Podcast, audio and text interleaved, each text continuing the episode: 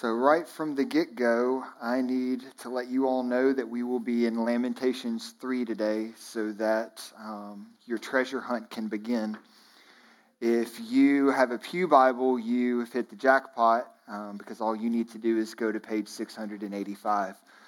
For everyone else, Lamentations uh, is found in your Bible just after Jeremiah, uh, which is kind of after Psalms, uh, and it is a tiny five chapter book that we will be spending time in today. I know many of you, but many of you I do not yet know. Uh, my name is Josh Gallagher, and my wife and I have been members at this church for years. The reason I don't know many of you is several of you became part of this faith family here at TCC while my wife and I were in Germany for a little over a year and a half. Um, with my work there. So I am excited to be here um, with you today to open God's Word from Lamentations.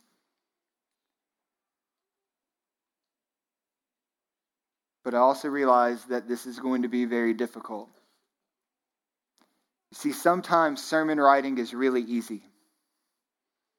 You have a text, the points are relatively straightforward, you draw up some illustrations, you make an application, and you're done.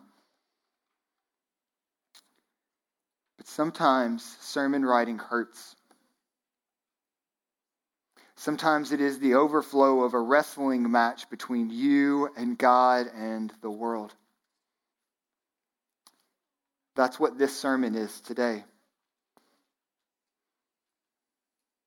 Originally, Sean had asked for me to continue on in our series in Luke, and I was happy to have done that. And in many ways, I wish that is what had happened. It certainly would have been easier. But instead, Sean asked for me today to share from the overflow of what God did in mine and my wife Tracy's life as we lived in Germany. So today, church, we have some catching up to do. The time I was gone from our church here was a difficult time, not only in America, but in the world. Terrorism continued to grow as a force around the world, manufacturing fear and anger in ways perhaps unseen in our history. My wife and I, on a few occasions, ourselves narrowly missed, but for the grace of God, the deadly effects of ISIS. The airport in Brussels was attacked maybe 12 or 14 hours before we were due to be there. We miss being mowed down by a truck in Nice by days. And the weekend before the attack in Berlin, my wife was there at the Christmas market. But this has not been the only thing our world has been contesting with. Racial strife grew not only in America, but around the world. In the States, a series of tragic police shootings of black men polarized the country. While in Germany, issues of immigration and terrorism led to horrific acts of hate against immigrants and to the growth of a now powerful alt right political mo- movement in Germany known as the AfD. Church, there's something that I learned in Germany that I think we need to learn and remember as a church, and that is we need to learn what it means to lament. I want us to learn today how the gospel advances as we weep over sin and suffering, and I want us to see how, as we wait for the justice of the Lord to come, as fear and chaos and destruction and death seem to reign, that we can have hope. So, indeed, church, we have some catching up to do today. My prayer is that God would meet with us in power as we do. Let's pray.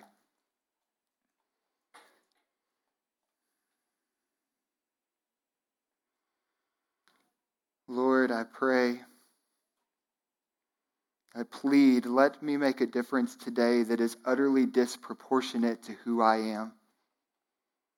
For I am vile and sinful. My heart desires every way but yours.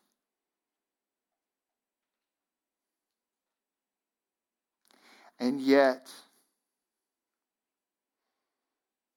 you brought to life my dead heart.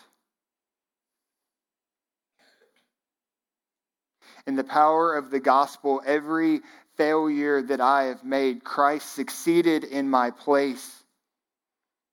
Every imperfect prayer that I have ever prayed, Christ has stood mediating perfectly, even now before the Father.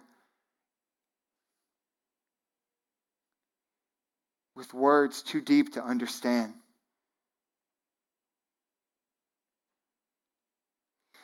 God, I feel today that we understand celebration, we understand praise, but we have forgotten what it means to lament, what it means to be broken over our sin. We have forgotten what it means to be rescued from the depths of our shame and sin and rebellion. What it has meant for us to be adopted as sons and daughters of the King. God, we have forgotten that time when you broke into our lives and in brokenness healed us. God, remind us, help us today to be broken before you. So, God, we plead, meet with us today. Send your Spirit to move in power in this place. In your name, we pray. Amen. Suffering really does pose the most difficult questions. And as we open the book of Lamentations, the opening verse poses the question that will haunt the people of God throughout the book. Look with me in chapter 1, verse 1. How lonely sits the city that was full of people. How like a widow has she become she who is great among the nations, she who was a princess among the provinces, has now become a slave. The title of Lamentations in the Hebrew also begins the first verse in chapters 1 here, in chapters 2, and also in chapter 4. And it simply poses the question how? How did this happen? How has suffering entered into the city of God? Lamentations from the outset does not ignore the heaviness of questioning present suffering. In fact, as we read through Lamentations today, we will see that rather than denying the brutal reality of the Babylonian siege, Lamentations reveals to us the fullness of the misery and death in every gritty detail that had besieged God's city and God's people. You see, even if God's people wanted to close their eyes, even if they wanted to work to shut out the suffering around them, the text does not allow it. In verse 1, we see slavery. In verse 2, abandonment. In verse 3, distress. In verse 4, anguish. In 5, suffering. In verse 7, violation and shame. In verse 9, affliction. In verse 11, being despised. In 13, growing faint. In verse 15, the people of God are trodden over and crushed. Desolation reaches them in verse 16. And torment and death are their end in verse 20. It becomes clear quickly that not a single detail is glossed over as the author considers the fullness of the suffering presently presented to God's people. Therefore, Lamentations 1 through 3 provides the context of suffering necessary for us as God's people to answer the following question how does the gospel advance as God's people weep and wait? Today, in chapter 1, I want us to see that the gospel goes forward as we weep over our own sin. And this will become especially clear as we consider verses 8 and 9. Next, I pray that we will see that the gospel advances as we mourn over sin in the world and connect with those who suffer. And this is clear especially in 2 20 through 22. And thirdly, pray that we will see that God moves powerfully and prophetically among those who, though broken and weary of waiting, trust God to bring about his kingdom. So let's get started. As we've already mentioned, the sin and suffering of the people of God are on full display throughout the first chapter of Lamentations. And this is perhaps no clearer than when we reach verses 8 and 9 a little later in the chapter, where the image of God's people as a harlot is put forward graphically by the author. Read with me in the text starting in verse 8 Jerusalem sinned grievously, therefore she has become filthy. All who honored her despise her, for they have seen her nakedness. She herself groans and turns her face away. Her uncleanliness was in her skirts. She took no thought of her future. Therefore, her fall is terrible. She has no comforter. And we see here she cries, O Lord, behold my affliction, for my enemy has triumphed. Here we see the personification of Jerusalem as an adulterous wife who is unfaithful toward her husband. This amplifies the feeling of shame and suffering that swells throughout the opening chapter. As we look back just one book in Jeremiah chapter 2, we see that God's people have not always been viewed in this light. As Israel's early devotion to God presented an image of his people as a pure and a clean bride. Jeremiah 2 2, we see the Lord saying, Go and proclaim in the hearing of Jerusalem, Thus says the Lord, I remember the devotion of your youth, your love as a bride, how you followed me in the wilderness in a land not sown. Even when it is clear, as in Hosea 2, that God's people have given themselves to other lovers, it remains clear that God's covenant remains in place and that God's people can always return to Him. In verse 7 of chapter 2 of Hosea, we see that God's people Israel shall pursue her lovers, but not overtake them. She shall seek them, but shall not find them. And then she shall say, I will go and return to my first husband, for it was better off for me then than it is now. And the Lord responds to this in verse 14, saying, Behold, I will allure her, I will allure my people and bring her into the wilderness and speak tenderly to her. This is what is leading up to Lamentations. But now that we are in the middle of Lamentations 1, these passages are these passages are contrasted in the starkest possible terms.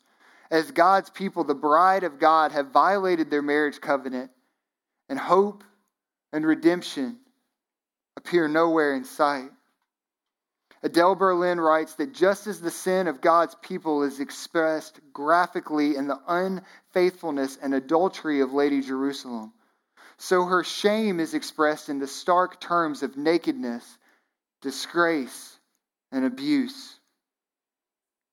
It cannot be denied that Jerusalem is the object of derision and shame.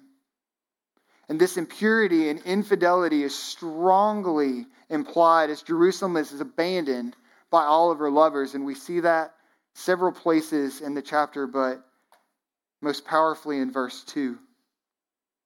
And as we look at the text here, we see God's people, Lady Jerusalem, abandoned and alone. All of the lovers that she thought were meant for her have abandoned her. She is naked, unclean. Everyone that formerly honored her now despises her, for they have seen her in all of her shame, in all of her dirtiness. Her filthiness literally clings to her skirt. In Lamentations 1, if suffering does nothing else, it does this. It provides the opportunity for God's people to be broken over their sin and confess it to God. Lament, weeping well begins as God's people become increasingly broken and gripped over the effect of sin's work in their own hearts and lives. Look with me at the text beginning in verse 18. The Lord is in the right, for I have rebelled against his word. But hear, all you peoples, and see my suffering. My young women and my young men have gone into captivity. I called to my lovers, but they deceived me. My priests and elders perished in the city while they sought food to revive their strength. Look, O Lord, for I am in distress. My stomach churns. My heart is wrung within me because of my rebellion.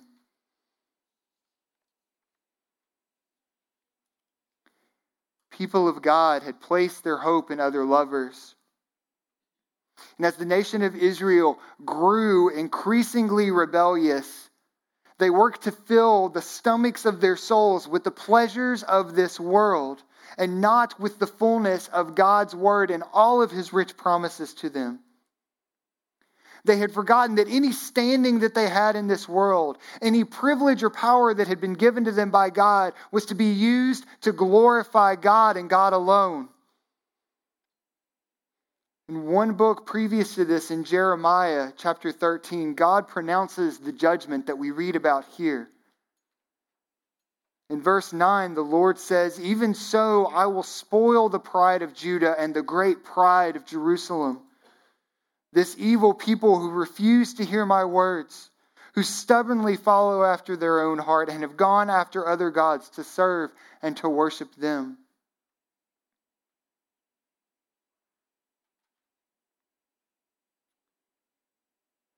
It's amazing how often our own pride brings about suffering, not just in our own lives, but in the world. A little over a year ago, while I was in Frankfurt, Germany, uh, here in America, on July 5th of last year, a man named Alton Sterling was killed by police in front of a convenience store. His death, like Philando Castile's, was captured on video.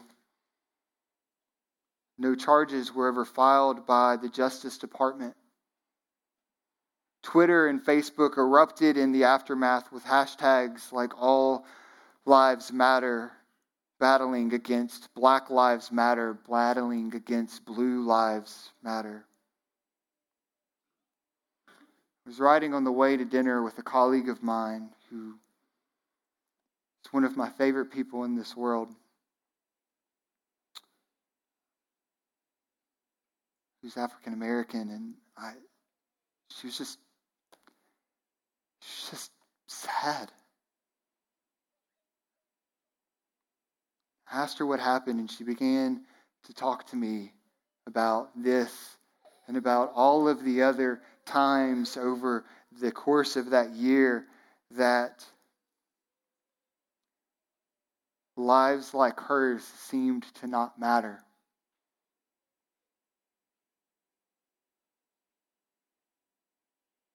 She invited me into her life by telling me about how she grew up.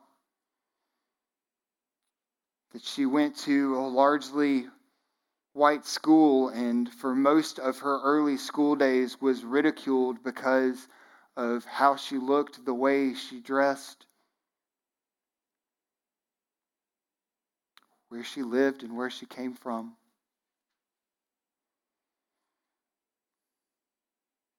She talked to me about how the excitement that I had felt in learning how to drive had truly been terrorizing for her. And this all came to a head as she went to visit a friend one day and was pulled over in a largely wealthy neighborhood and a police officer informed her that she should be careful here. because there's not many people like her around.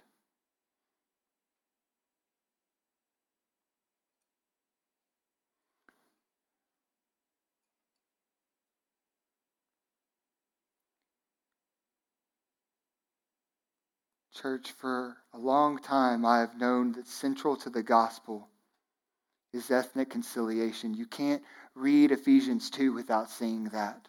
That Jesus died to make multiple bloodlines one bloodline.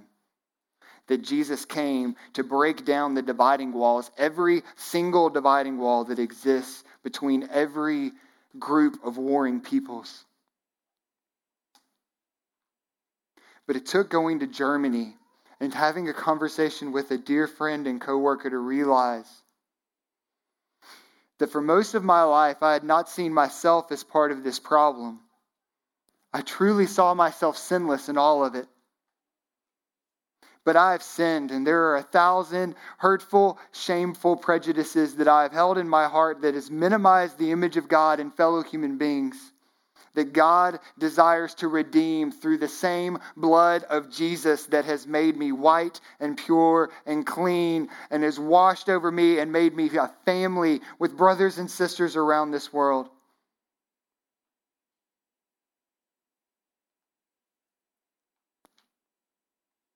You see, the power of Lamentations is that it reveals what happens as the powerful and privileged abandons God, God's call and the call is this to care for the widow and the outcast, the foreigner and the orphan, the powerless and the poor.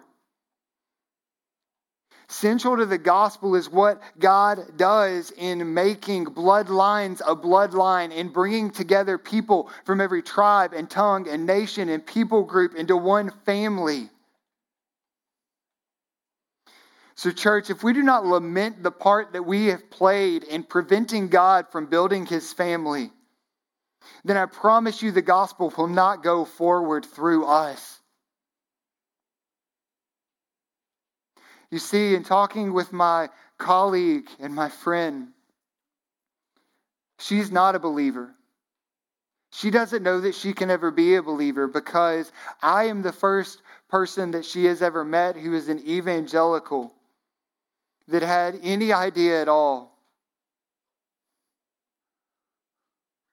any view at all toward my sin, any view at all toward the ways that I was building up walls as God desired to tear them down.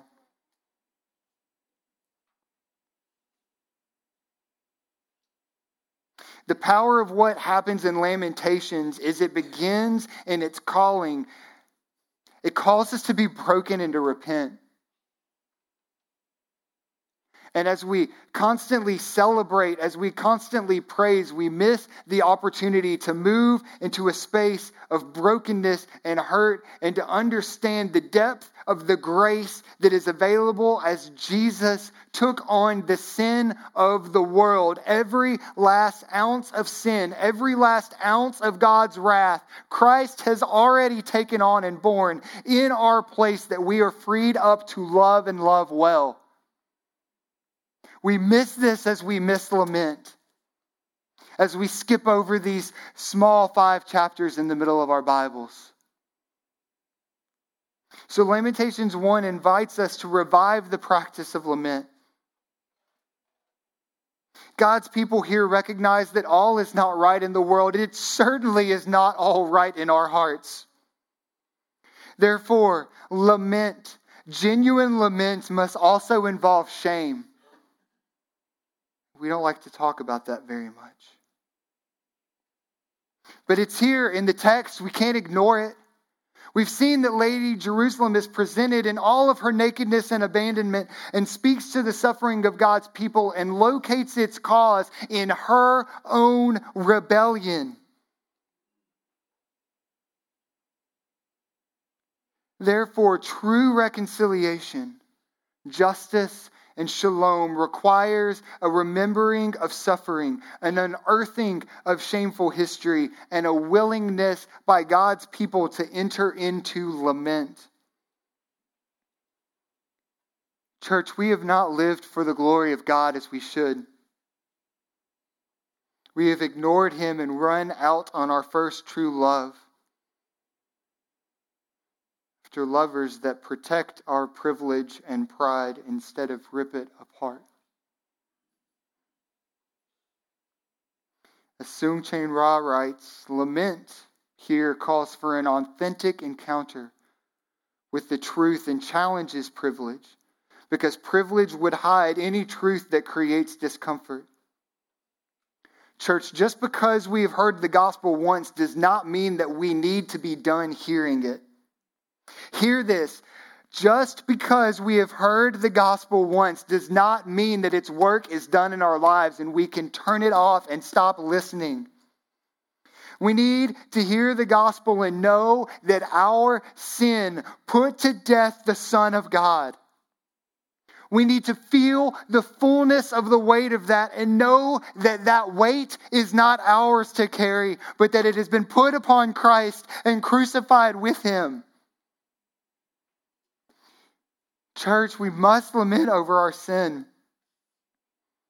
over our anger toward our spouses, over our anxiety that we cannot control everything at work or at home, over our laziness and our uncaring hearts toward our children over our bitterness that we didn't receive the promotion that we deserved or felt like we did. It is time that we lament that we have leveraged our privilege and power, for me in particular as a white male, to build my own kingdom instead of giving it away, that God's kingdom would be built and that the gospel would advance in power. It is time, church, to fill our eyes with tears and that our hearts be broken over our refusal to turn our eyes toward the downcast, the outcast, the suffering in this world. As in Lamentations, we cannot ignore the suffering that is before us. As we lament, we cannot shut it out. So, church, right now, I don't know what your week look like. Your sufferings are a message to you. Do not despise them, do not waste them. But see, as we will today, that God is at work in the midst of suffering to produce a glory that is unimaginable. As David Brainerd wrote, that there's a God in heaven who overrules all things for the best, and that is the sole comfort for my soul. So we've seen in chapter 1 that the gospel advances as we mourn over our own sin, but we see as we transition from the end of chapter 1 into chapter 2 that the gospel advances as we mourn over sin in the world also and connect with those who are suffering. As the first chapter concludes, one final point has to be made. And this propels us into the second chapter. When you get home, read Lamentations 1 again. And notice in the text that the sins of others are not the focus of God's people. It certainly would have been easy for the Israelites to have used this lament to confess the sins of the cruel Babylonians and everything that they had exacted against them. But instead, they confess their own sin this is crucial. Please don't miss this. Focusing on our own sin and confessing it to God in the midst of suffering does not exonerate the sin of others, nor does it minimize the agony of sin and its work in the world. Instead, it opens our eyes rightly to see evil and its work in this world and further presses us back into our own hearts and into our need for the gospel. As we suffer and as we become broken over our sin, we turn with tear filled eyes to the world that is also broken, and we are led in that place of mourning to hate sin all the more and then to cry out for deliverance. So, what is it that the people of God in Lamentations need deliverance from? Yes, they need deliverance from the siege of the Babylonians. Yes, they need deliverance from their hunger and from their pain. But what they really need is deliverance from sin at work in their hearts and from the destruction of sin that is at work in the world. Look with me at Lamentations 2, starting in verse 11. The author writes, My eyes are spent with weeping, and my stomach churns. My bile is poured out to the ground because of the destruction of the daughter of my people, because infants and babies faint in the streets of the city. They cry to their mothers, Where is bread and wine?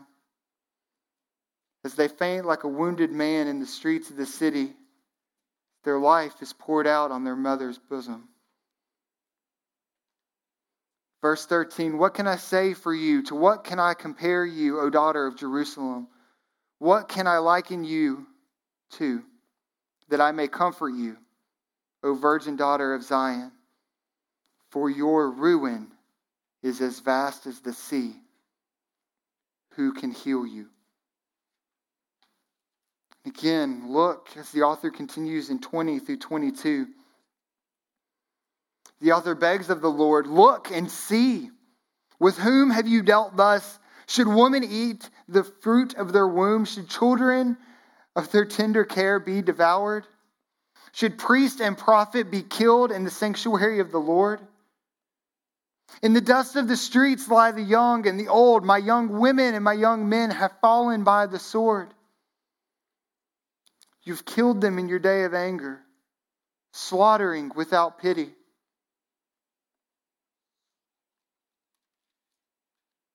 The author here looks upon the suffering of the people of Jerusalem. And he states that their ruin is as vast as the sea. Imagine yourself standing on the shore, looking out at the ocean. And there's that point on the horizon where the sea and the sky meet and they really just kind of bleed into one another. And it appears that the sea ends there, but you know that it goes forward past that point. This is what the author is trying to get us to connect with here in the text. He desires for us to raise our eyes up out of our own sin and suffering and to see that the suffering in the world goes forth as the sea. The work of sin in our lives and in the world brings about destruction and ruin that seemingly has no end. This should lift our eyes to recognize what is happening before us and break our hearts at the pervasiveness of sin and suffering in this fallen world. The aim here is not just to see the vastness of sin, it is to connect with and understand the depth of sin's destructive force in our lives and in the world. In verse 12, infants and babies faint, left in the streets of the city with no food. In verse 20, mothers are so hungry that they are driven to devour their own children. Priests instead of leading worship in the center of God's sanctuary, are murdered. Death reigns where life should. Young and old lie together, desolate in the streets. Young men and young women have their lives cut short way too soon by the sword. The entirety of what is transpiring in chapter 2 convicts the reader that this is not the way the world should be. Mothers should not consume their young. Youth should not have their lives cut short by the sword. Worship and not murder should take place in the center of the sanctuary. And yet, despite the fact that chaos and destruction seem to reign here, God Himself stands sovereignly at the center of everything that is transpiring in Lamentations. As we look through verses 1 through 8, we see that every single action is attributed to God. It is the Lord that is covered up. He's hurled down. He's swallowed up. He is torn down. He has cut off and withdrawn his right hand. He has strung his bow and slain and poured out his wrath. He has swallowed up. He has multiplied mourning and lamenting. He has laid waste he has destroyed and spurned, the Lord has rejected. Every line in the opening salvo of Lamentations 2 places God as the subject, followed by the corresponding action. So while marauders from the north may be the human agents of destruction, as Leslie Allen points out, the Babylonians here are blatantly replaced by God, whose instruments the troops were deemed to be. Just as Assyria was the rod of Yahweh's anger against Judah in Isaiah 10. Church, in reality, we can never escape God's sovereignty.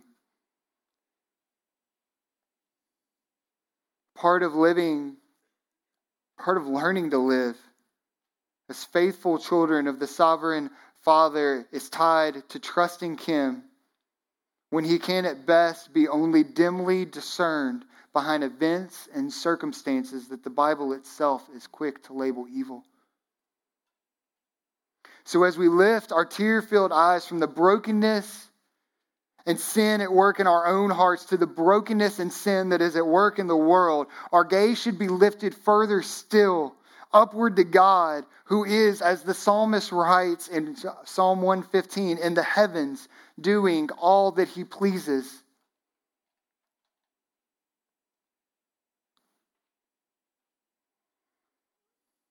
God is working sovereignly right now in the midst of suffering and strife.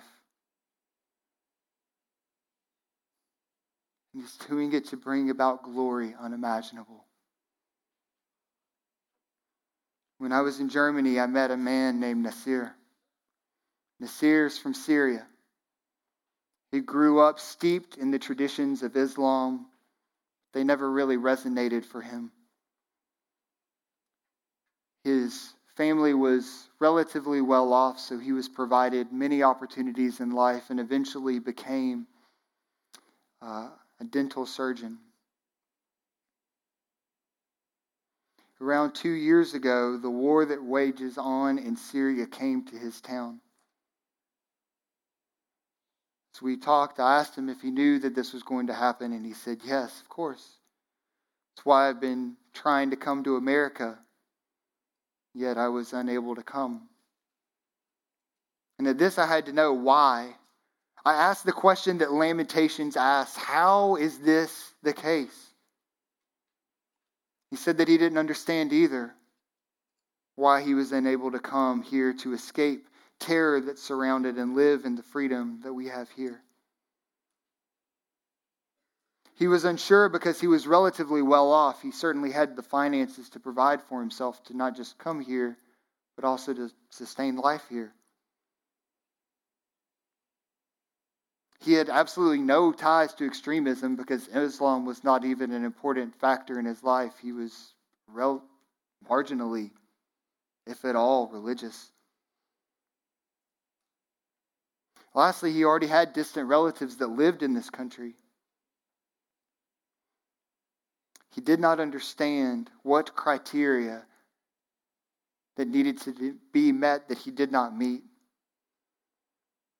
But he imagined that the reason that he could not come was that most people in America are more concerned about the potential threat to their lives than the actual threat to his. So he took his family north he used the resources that he had to smuggle his country to the north of Turkey. He and his wife and his young son boarded one of the boats that you see about on the news that sink so often, leading to massive loss of life. As they powered their way across the Mediterranean, when they were about a quarter of a mile off the coast of Greece, the boat began to break and sink. Talked about grabbing his wife and his child and jumping off of this ship, hoping against hope that they would not perish. He swam with his child in one arm, using his other to paddle occasionally and support his wife. They made it to shore, having lost most of the very few and precious possessions that they brought with them. He used the last of the money that he had to find a way into Germany, and they were smuggled into Germany a few weeks later.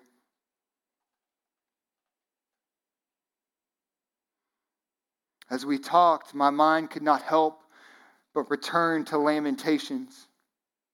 The picture of bombs going off as far as the eye could see. The never ceasing rings of gunfire that surround like a trap of death.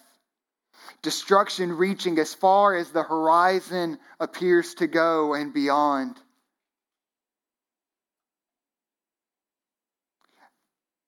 When he spoke of his family still stuck in Syria, moving constantly to avoid capture by ISIS, I envisioned the people of Jerusalem here running, doing everything they can to try to avoid being slain in the streets by the sword.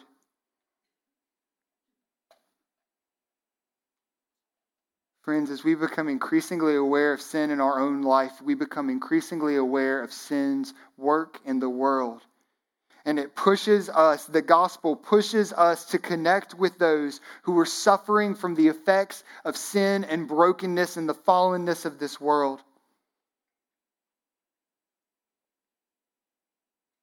But as you connect with those who are suffering in the world, it cannot, it should not escape your notice that God is sovereign over every last ounce of suffering in the world and is using it currently to proclaim the glories of his excellencies to all of the world. You see, it is no accident that this man boarded a boat and came to Germany, to a small town in the middle of nowhere, East Germany, an hour west of Berlin. It's no accident that my wife and I boarded a plane and went to Germany to work so that we could meet, so that I could proclaim the excellencies of God in brokenness and lament to this man who so clearly has experienced in ways that I do not yet know the effects of sin at work in this world. Do not think for a second, do not cheapen God's work for a second by denying that He is sovereign in the suffering that is happening in this world. But, church, as we refuse to be broken over our sin, as we refuse to lift our eyes and acknowledge the work of sin in the world, the gospel will not go forward through our lives. God does not use the proud and the haughty of this world to proclaim the excellencies of His glory. He does not use them because they are too busy proclaiming the excellencies of their own glory of their own power and might. The one who does not live humbly before the Lord is too concerned with their own cares to notice the cares and the needs of others in this world. So now, as we reach the end of Lamentations 2, a sweeping vision begins to emerge that wrecks and changes every priority that we have. Maximal comfort in this fallen world is now quite low on the agenda, isn't it, church? The real question is how are our current circumstances tied to our faith in Jesus, our peace with God, and our prospect of seeing Him in glory? This is why Paul insists that we rejoice not only in the hope of the glory of God, but that we glory right now in our suffering because as Romans 5 says, we know that suffering produces perseverance, and perseverance, character, and character rings out hope.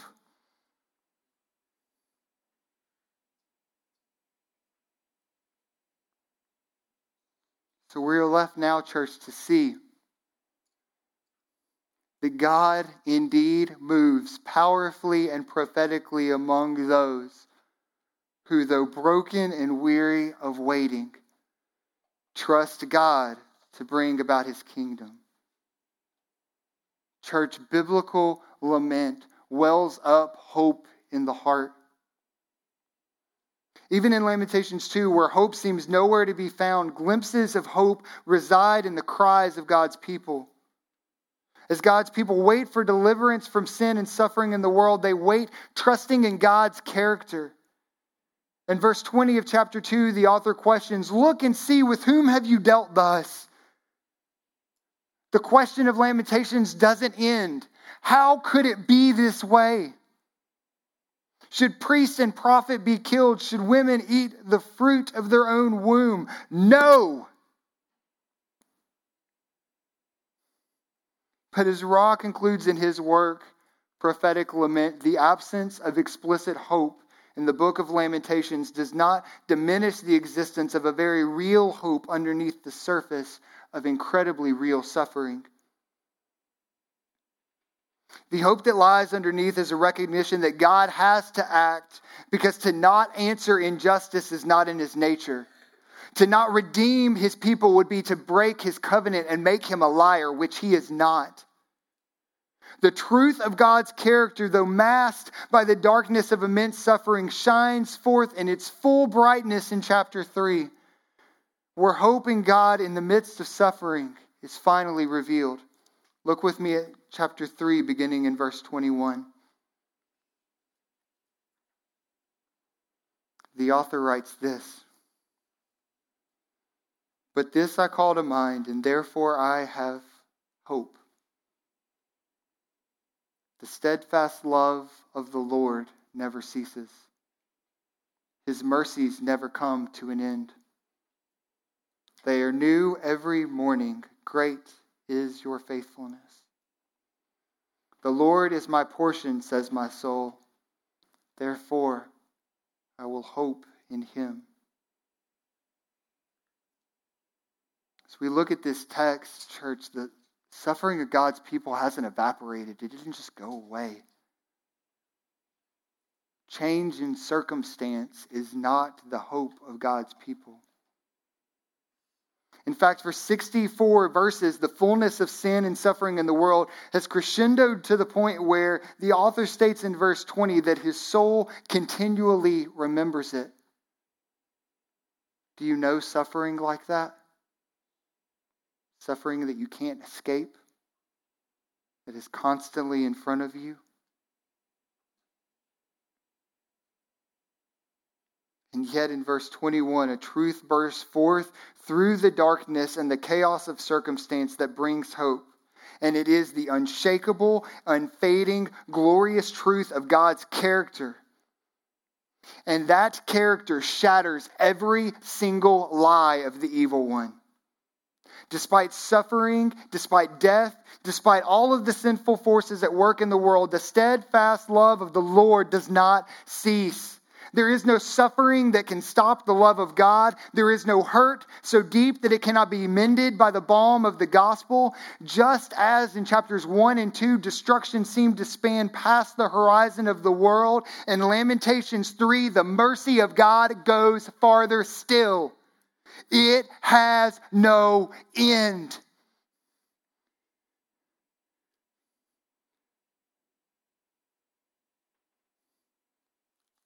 Hey, sin and suffering in the world causes us to feel like Lady Jerusalem, stranded and under siege, cut off and abandoned, no hope, no food.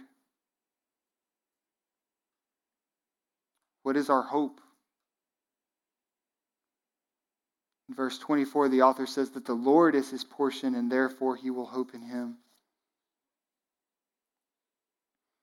I had a counseling professor that once said that we deserved hell and anything else that we didn't receive, anything else we received in this life was a blessing.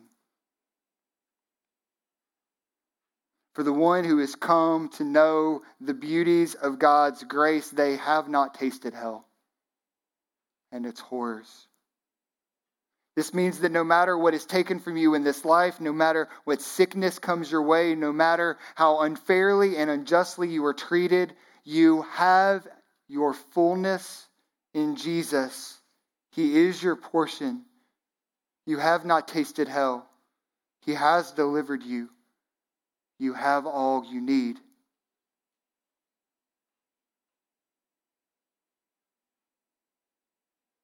It's clear that God is at work in the advance of the gospel and weeping and waiting, but, church, He is good in the work that He's bringing about.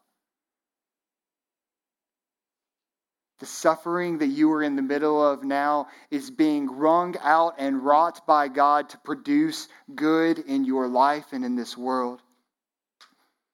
Look at 25 through 27. The Lord is good to those who wait for him, to the soul who seeks him. It is good that one should wait quietly for the salvation of the Lord. It is good for a man that he bear the yoke in his youth. As we weep and wait, the people of God need to look to him and see that he isn't just at work.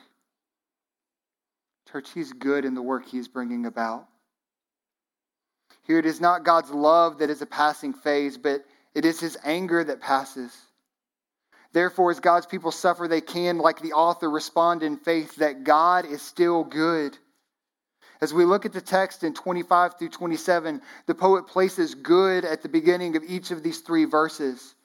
Suffering, evil, and pain are not God's last word because His love is never finished. His mercy is not done. The author finds hope in nothing else other than the unwavering, faithful character of God who is working right now despite the pain, despite the darkness, despite death and suffering to bring about good in our lives, to bring about good in the world. This means that there is no marriage today that is too far gone for God to restore. He is at work. This means there is no child so rebellious that God cannot still grip their heart. He is at work. This means there is no racial strife that can exist that the gospel is not powerful to shatter. He is at work. There is no circumstance, no suffering, no darkness, no pain, no disease, no terrorist, no scheme of the devil or the evil one or of man that is so great that God cannot bring about good from it. He is at work and He is good, church.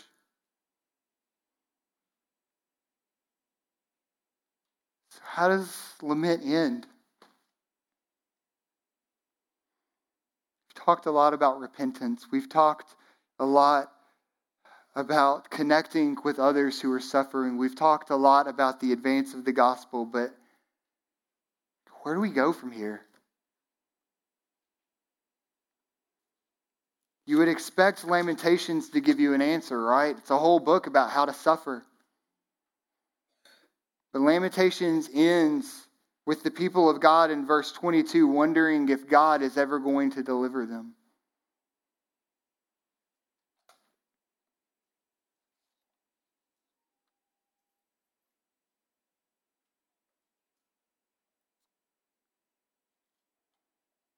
The reality is they had not yet seen what was going to save them.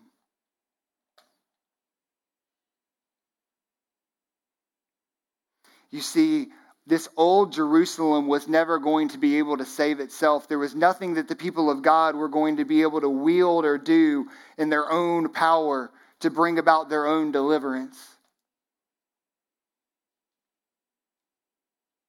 What they needed was their Messiah. What they're crying out for is Jesus. And we see in the Gospels that as Jesus breaks in, something remarkable get, begins to happen. His kingdom begins to break into the world too. He calls sinners to repentance. He connects with the broken in this world. And in these actions, the gospel, the good news, the only hope for salvation in this world, moves forward in power all the way to the suffering, torment, torture, and death of the Son. You want to tell me that God doesn't work in suffering? The most powerful act in human history was accomplished through torture and death as Jesus raised up over all of it. Out of all of it to defeat death and sin and suffering once and for all. He accomplished what the people of Old Jerusalem could not accomplish, and his kingdom broke in that New Jerusalem would come.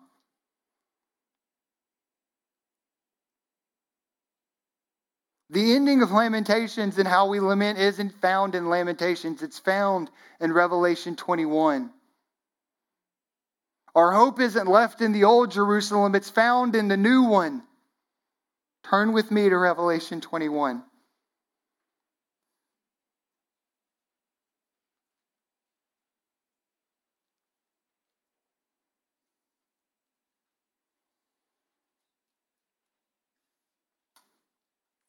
The author of Revelation writes this And then I saw a new heaven and a new earth. For the first heaven and the first earth had passed away, and the sea was no more. And I saw the holy city, New Jerusalem, coming down out of heaven from God, prepared as a bride adorned for her husband. Stop right here. Remember back to Lamentations 1 what is Jerusalem in the brokenness and fallenness of this world? She's abandoned. She is not cared for. She is left in her filthiness and her shame. But yet, now, Christ's work has entered into this world and is being consummated in the coming of his kingdom. And now, the people of God are no longer abandoned. They are no longer left hungry and fearing death. They are adorned beautifully as a bride for Christ. And the church hears this word in verse 3 And I heard a loud voice from the throne saying, Behold, the dwelling place of God is with man, and he will dwell with them, and they will be his people, and God himself will be with them as their God. Notice again the contrast from Lamentations. In verse 4, there are no more tears left. He wipes them all away from their eyes, and death shall be no more. There are no more dead children in the street, no more mothers devouring their young. Neither shall there be mourning or crying or pain anymore, for the former things, every single former thing has passed away. And the one seated on the throne said, Behold, I am making all things new. And he says to the author, Write these things down, for they are trustworthy and true.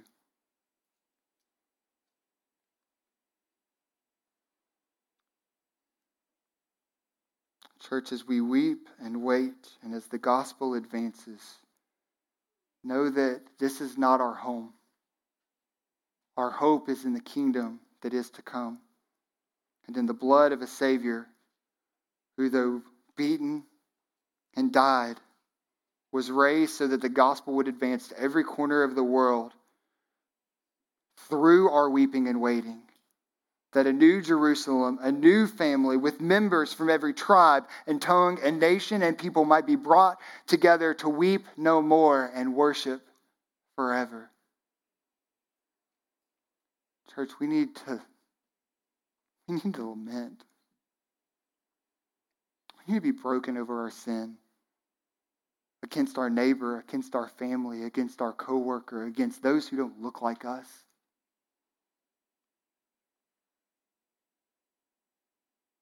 Because if we don't lament, the power of the gospel will never break in in fullness and bring about the kingdom in the realest sense right now in our city.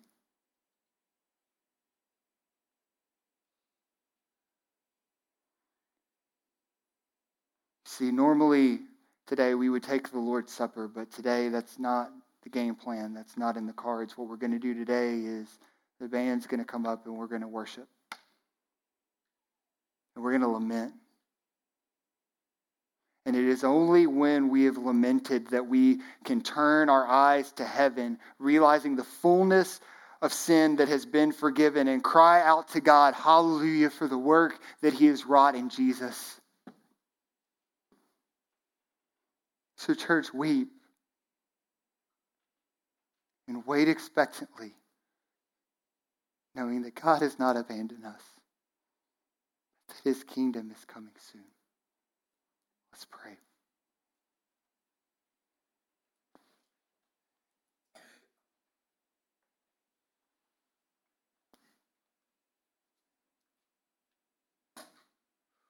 Eternal Father, you are good beyond all thought, but I am vile, wretched, miserable, blind.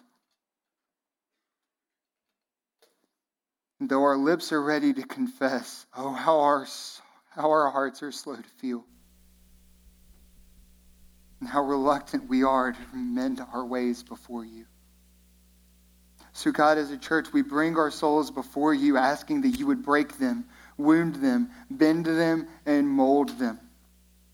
Unmask to us now all of sin's deformity and its work in our lives, that we would hate it, abhor it, and flee from it. God, we confess that our faculties have been a, re- a weapon of revolt against you and the coming of your kingdom. As a rebel, we have misused our strength and served the foul adversary of your kingdom. God, give grace that we would mourn over our folly. God, grant us to know that the way of transgressors is hard and that evil paths are wretched paths. And that to depart from your way, to depart from the way that you have before us, is to lose every good thing. God, we have seen today the purity and the beauty of your perfect law, the happiness of those in whose heart it reigns, the one that can say that your mercy is new every day.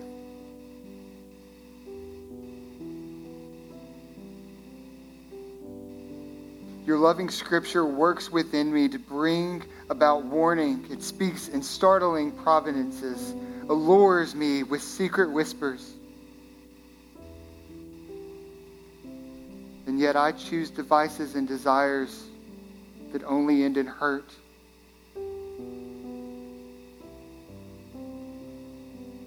That spurn on grief and resentment and provoke you to abandon me. But God, you have not abandoned me. You have not abandoned us.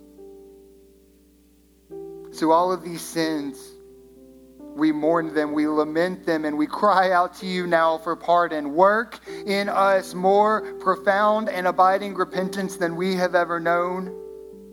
Give us the fullness of godly grief that trembles and fears, yet ever trusts and loves. Grant us now, through the tears of repentance, that we would see more clearly the brightness and glories of your saving cross. Do this work in us, we pray. Amen.